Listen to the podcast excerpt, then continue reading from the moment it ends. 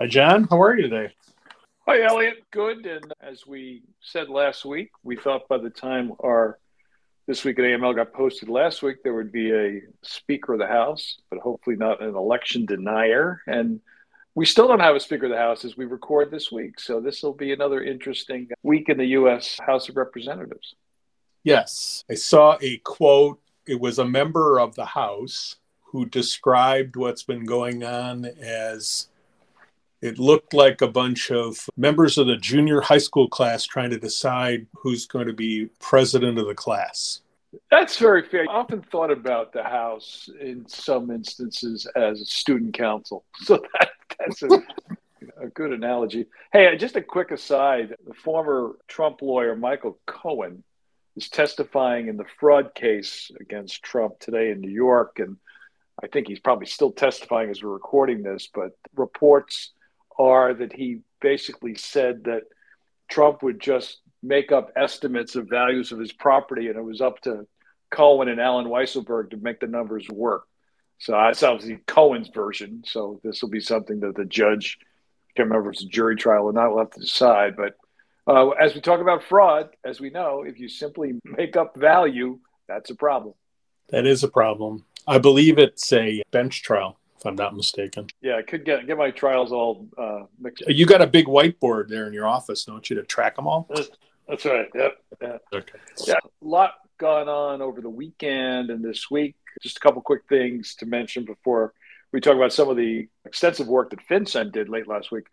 But this morning in Riyadh, Saudi Arabia, Undersecretary Brian Nelson, who's at the executive committee meeting of the Terrorist Financing Targeting Center, he's the co-chair with uh, the Saudis are co-chairs as well, and this is dealing with a variety of threats, also humanitarian aid issues, and all of that. So he gave a opening comments this morning, and he talked about besides the obvious of Hamas's atrocities that are uh, jeopardizing the stability in the region and obviously harming innocent people.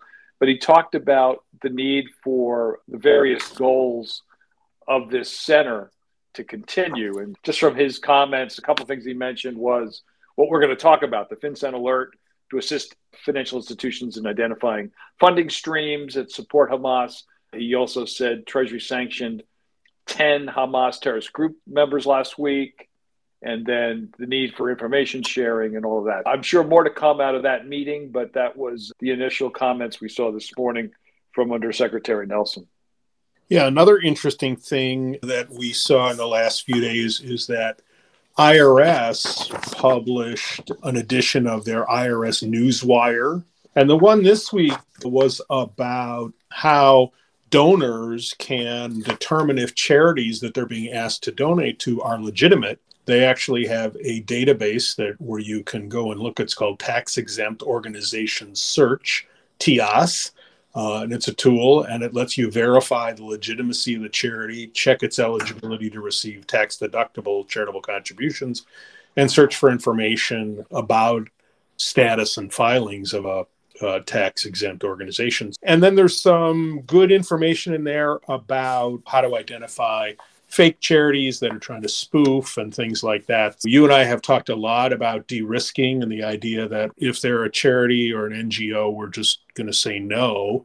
We've talked about it at the provide services level, but the other side of it is the legitimate charities that do need donations to carry out their good work missions. You and I, as donors, and all the donors across the country, need to figure out how do we check? This is IR 2023 196, and it's called IRS Beware of Fake Charities Check Before Donating.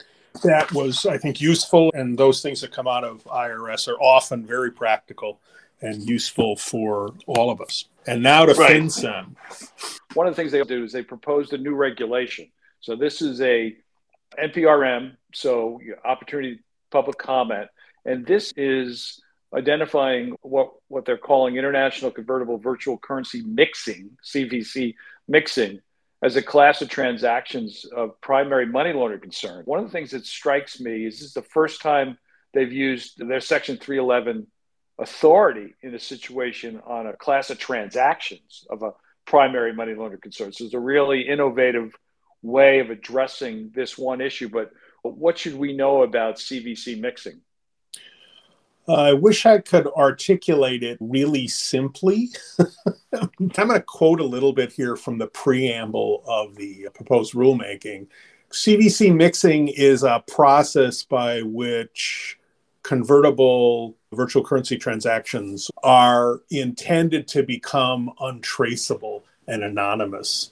So, while we've certainly seen over the last several years the fact that blockchain transactions are not as um, totally anonymous as a lot of people may have felt they, they were. There are additional activities such as mixing that allow for adding an additional level of anonymity. And the concern there is that these make them ripe for criminals and state actors who are involved in a lot of illicit activities looking for a way to move funds, collect and move funds in a way that isn't traceable. This has been in the works for a while. They talk about WMD proliferation through North Korea and illicit dark markets and ransomware attacks. The proposals in the Federal Register, as is commonplace, obviously, for NPRMs, and there's a 90 day comment period. So, another opportunity for the AML community, the tech community, and others to comment on what it is about this that perhaps needs nuance. It was identified in the um, 2022 National Money Laundering uh, Risk Assessment, uh, which included CVC mixing as one of several technologies that can hide source of funds. Interesting. Again, like you, I won't pretend at all to be expert in this. This is, this is a phrase that I only recently come across. But the bottom line is transparent process, opportunity to comment. There's really no reason for the tech world to not weigh in here. And FinCEN's trying to get it right. So I think they deserve credit for that. Yeah. As you mentioned, 90 day comment period closes January 22 of 2024. Right. And as Undersecretary Undersecretary Nelson mentioned in his comments this morning in Saudi Arabia, FinCEN, among other things, has issued, which they did late last week, an alert to institutions to deal with the countering of financing of Hamas. And so that FinCEN alert is on their website. It talks about suspicious activity reporting processes for that. What I think is, as you go through it, obviously they'll go through why it's important that institutions do this. But the key, I think, for practitioners is the red flags. There's a handful of them here. I just wanted to call out a couple of those. And this sounds almost obvious, but this also is telling me that they expect um, pretty in depth analysis by the institutions. So, one of the red flags is information that's included in the transactions between customers indicates support for terrorist campaigns. I'm sure it won't be as as blatant as that, but there are certainly ways in which you can decipher that from the information in the transaction. So I thought that was interesting. Also, another example is of customer conducts transactions with an MSB, including one that offers services again in virtual currency that operate in higher risk jurisdictions that are tied to Hamas activity, and then also are recently believed to, to have lax CDD requirements or opaque ownership in those regions. Again, that red flag is valuable in other ways as well, besides looking at people soliciting uh, monies for Hamas. A, a customer that's a charitable organization or an NPO that solicits donations but doesn't appear to provide any charitable services or again more blatantly openly supports hamas terrorist activity or operations and a lot of times you find that out because they'll post on social media. And obviously, if you can find out from law enforcement, sometimes they use encrypted message apps to solicit donations. So the NPO world is constantly focused on what it is that FIs need to do. They should read this alert as well as banks to understand what FIs are being asked to do by FinCEN. But there's a lot of good things in here. And then they tell you include the key term Fin 2023 TF Hamas or terrorist financing Hamas in SAR in the SAR field, and that helps law enforcement get that information quickly. Yes, and, and Some of our listeners may be wondering why there's so much focus on Hamas in particular.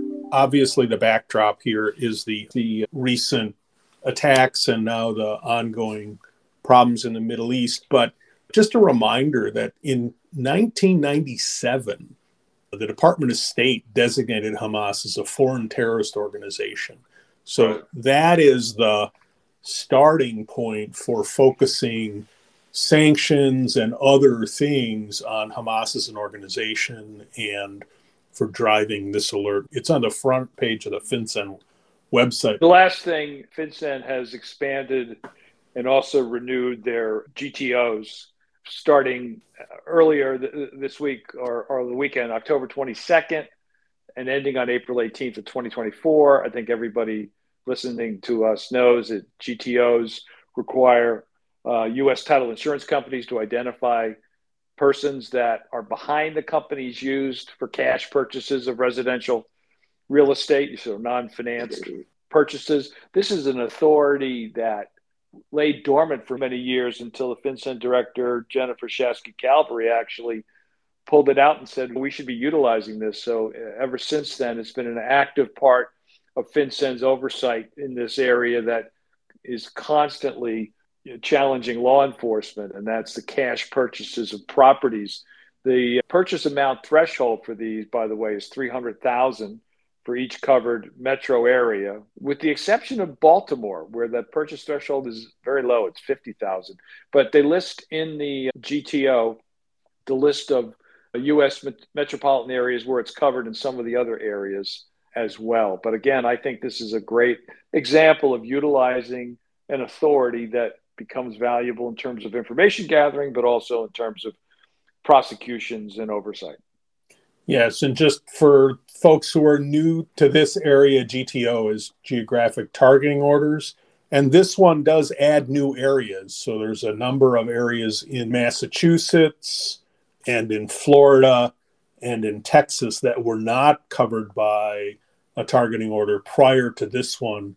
John, I agree with you. This was a good example of finding a way to gather information and also restrict transactions where the full real estate industry has not been brought under a set of regulations, but this is targeted a particular problem. Right, and for those of you that are as old as we are, the, these GTOs are not the muscle cars that people drove in the '60s and '70s, and the basis of a Jan and Dean song, I think, as well. Yeah, although I wouldn't mind finding one of those if it was in good condition. Yeah, it'd be worth something today. That's for sure. that's true. So by the time people hear this, we will have completed the uh, October live stream webinar. And the one for November is on exam management. We've got a good uh, uh, group of folks uh, who are going to speak on that, who are very knowledgeable and have had a lot of experience. And by the time you hear this, this podcast, you'll be able to register at our website. It is a week earlier this this coming month, so please register quickly and don't miss us. But we're making sure that there's room for you to also have Thanksgiving. And John, what else do you have in the pipeline? Uh, we're still efforting a couple of folks we want to interview that will deal with some national security issues, some additional sanctions views, and we're hoping to get a friend of the AML community Bob Chapman from Australia on a call. We'll have to figure out a timing issue. Has been a, a leader in Australia and other places in Asia on AML for decades, and reached out to him recently. And there's some things going on in Australia, laws and regs that he wants to talk about. So we're hoping to get that recorded in the next couple of weeks as well. Sounds great. And uh, we certainly appreciate you listening and invite you to come to our website and look at our other content besides just this podcast. John does great interviews with a lot of experts in the industry under our AML Conversations label. And we also have a solutions series set of podcasts which focus on very practical things like choosing a transaction monitoring system or tuning the rules for it and other things like that. And then lots of good other written material that will be useful to you as you make your way through your day in the financial crime prevention community. John, I know that you and I are actually going to see each other later this week because you're coming out to Milwaukee with your wife. I'm looking forward to that. And we'll talk to you then, and we'll talk to our listeners next week. Thanks, Elliot. Take care. See you, you soon. too. Travel safely.